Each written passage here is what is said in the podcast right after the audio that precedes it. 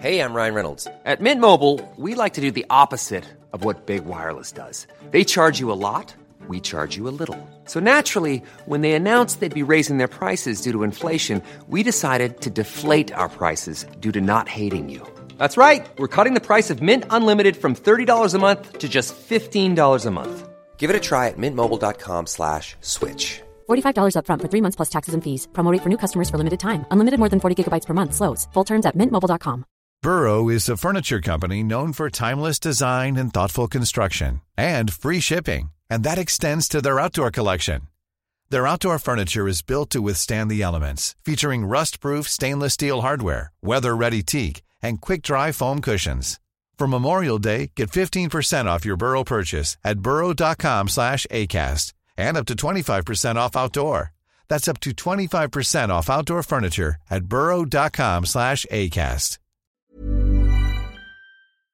This episode is sponsored by BetterHelp. I feel like I'm constantly reminding myself that we are all carrying around different stressors, big and small. But when we keep them bottled up, it can start to affect us negatively. And naturally, that can start to affect everything else around us too. Therapy can be a safe place to get things off your chest and figure out how to work through whatever is weighing you down. I know that therapy isn't for everyone, but it definitely has benefited me in the past with learning how to sit with my feelings, set boundaries with people, and I don't know, learn how to function with a little less shame. But if you are thinking of starting therapy and access has been hard for you, maybe BetterHelp is the right fit. It's entirely online and designed to be convenient. You can get it off your chest with BetterHelp. Visit betterhelp.com slash makeyourbed today to get 10% off your first month. That's betterhelp, H-E-L-P dot com slash make your bed. Oh, good morning, sunshine. Welcome to another day of the Make Your Damn Bed podcast. Yesterday, we started talking about different ways that I've learned to pinch the pennies over the years by becoming a more conscious hoarder with an upcycling eye, saving a couple items that I outgrow, and of course, the most obvious, which is become a more conscious buyer. But all of those suggestions involve us being able to reflect on who we are, where we're at currently, and what kind of shopping habits or relationship with money we already have. Because every suggestion I gave can be interpreted differently depending on the type of person you are. If you're a big spender with little money, telling you to consciously hoard things and be more conscious with your buying might not work. But barring genuine addictions, I really do feel like the power of reflection and checking in with yourself can, at the very least, make you feel better about the purchases you're making. And at its best, it can help you avoid making unnecessary ones. So today, I wanted to continue the frugality hacks with a more generalized tone, which brings me to my first suggestion for how to pinch pennies. And that is to get involved in the library system. Whether you're going to the library to check out books, or movies, or TV shows, or music, or magazines, or you're there for community events, the library is filled with treasures for every type of person. Doesn't matter your age, doesn't matter your income, doesn't matter your personality. There's something in a library that everyone can get something beneficial from, and I genuinely believe that. Plus, they're free, and just getting a library card improves the chances of it getting more funding for the next year. So you're helping out your community the more you use it. And don't limit yourself to regular, degular libraries here. Seek out arts and crafts libraries or tool libraries.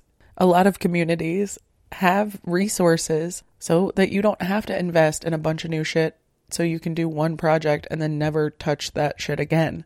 It's brilliant. It reduces waste, it connects you to your community, and it's a lot cheaper. I genuinely could talk about libraries forever. I love them so much. But let's say you are somebody who likes to own their own shit and they like to shop and they like to hoard and they like to buy things. I get that too. I definitely go through phases where I become a little collector, but having the budget to be a pro shopper and being able to do so sustainably is simply not an option for a lot of us. But a way to make it a lot more ethical, eco friendly, and budget friendly is to get into yard sales, garage sales, estate sales, yard sales, community yard sales, things where individuals are selling items have so many benefits. For starters, you are putting money back into the community directly, and you're helping someone clean out their house in a way that feels good. Because, as most of us know, even if we donate old stuff to a thrift store, it's probably going to end up in a dumpster. And it's nice to know it's going to a home where it will get a second life. But even beyond that, yard sales are typically a lot cheaper. Plus, they sow something wild in my curiosity. I love an estate sale because you get to walk around a stranger's home with all their shit in it and see how they lived. And some of the gems that you find in yard sales are one of a kind items sold for a ridiculously inexpensive price because people are just trying to clean out their house. And it fulfills the same deep seated feeling that I think I would feel from going on a treasure hunt. The gamble of it all, entering a place without expectations and leaving with oversized hand knitted cardigans and creepy Santa statues, all sold for under a dollar. You can't beat that rush. That said, I will warn you if you become a thrift store garage sale junkie, do not fall into the trap that I used to fall into, which is, eh, it's 25 cents. I may as well take it home. Instead, I find it helpful to apply a bit of that same critical analysis that I apply to my Target shopping, which is do I really need this? Where am I going to put it? How's it going to function in my life? And will I be thinking about it forever if I don't buy it? But honestly, I really am so grateful I was raised on garage sale culture because some of the coolest things I own to this day are one of a kind items that I paid less than $10 for from garage sales and the like. And I will give you this advice from someone who's been garage sailing since I was a child. And that is the internet has made it easier, but typically the ones you can search, especially if they're run by a company, are going to be a lot more expensive. In all actuality, in most of my experience in the places I've lived, nothing beats driving through a suburban area super early on a weekend morning and quite literally following the signs. The best and cheapest stuff are put up by desperate people who had a last minute yard sale and threw up a sign on a Tuesday because they were fed up and needed everything out of the house by Sunday. All right, my next piece of pinch and penny advice is to get to know your neighbors. Really, though, in a genuine way. I don't care how small and reclusive your neighborhood is, go full Hallmark movie on their asses. Write a handwritten letter, drop off a nice baked good, check in when they're walking the dog, and really get to know how they're living. The more you get to know the people in your general vicinity, the more you might realize you could save effort, time, energy, and money by keeping it in the community. What I mean is, maybe your neighbors want to practice their German just like you do. Or maybe they have too much bread pudding and you happen to be on a bread pudding kick. Or maybe they have a half empty compost bucket and they wouldn't hate taking your scraps to make it worth the cost for them. Or maybe they've been wanting new sneakers and you've been trying to get rid of an old pair that just don't feel right but are pretty much brand new and didn't know how to do that. Point is, some neighbors might want to get us in on multi level marketing schemes but in my experience, there's more people who just want to share lawnmowers, their gardening harvests, and the occasional sense of community.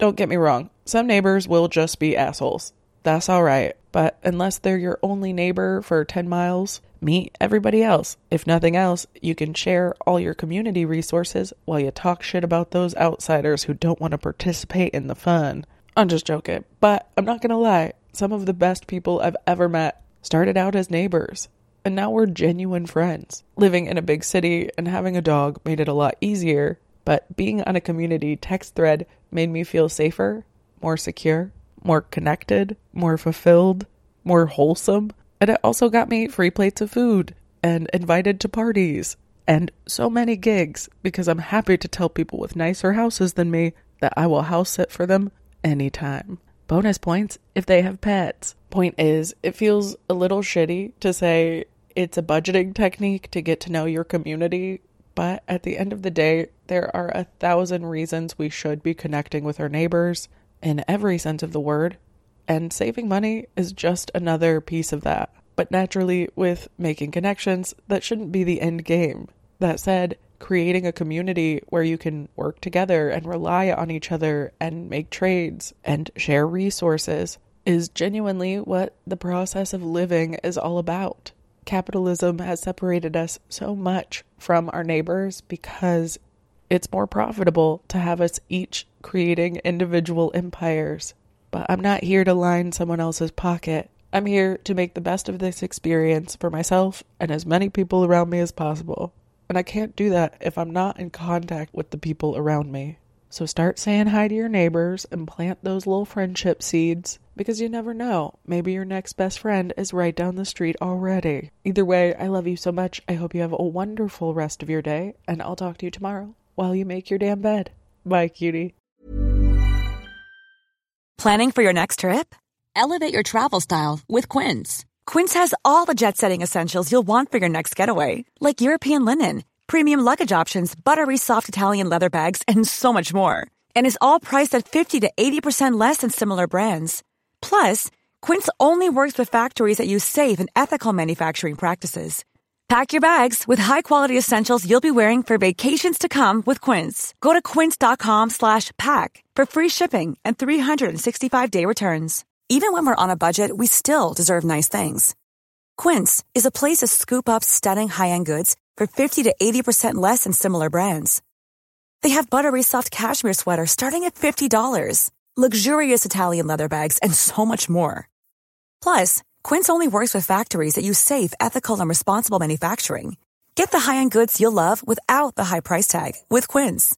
Go to quince.com slash style for free shipping and 365-day returns. Mom deserves the best, and there's no better place to shop for Mother's Day than Whole Foods Market. They're your destination for unbeatable savings, from premium gifts to show-stopping flowers and irresistible desserts. Start by saving 33% with Prime on all body care and candles. Then get a 15-stem bunch of tulips for just $9.99 each with Prime. Round out Mom's menu with festive rosé, irresistible berry chantilly cake, and more special treats. Come celebrate Mother's Day at Whole Foods Market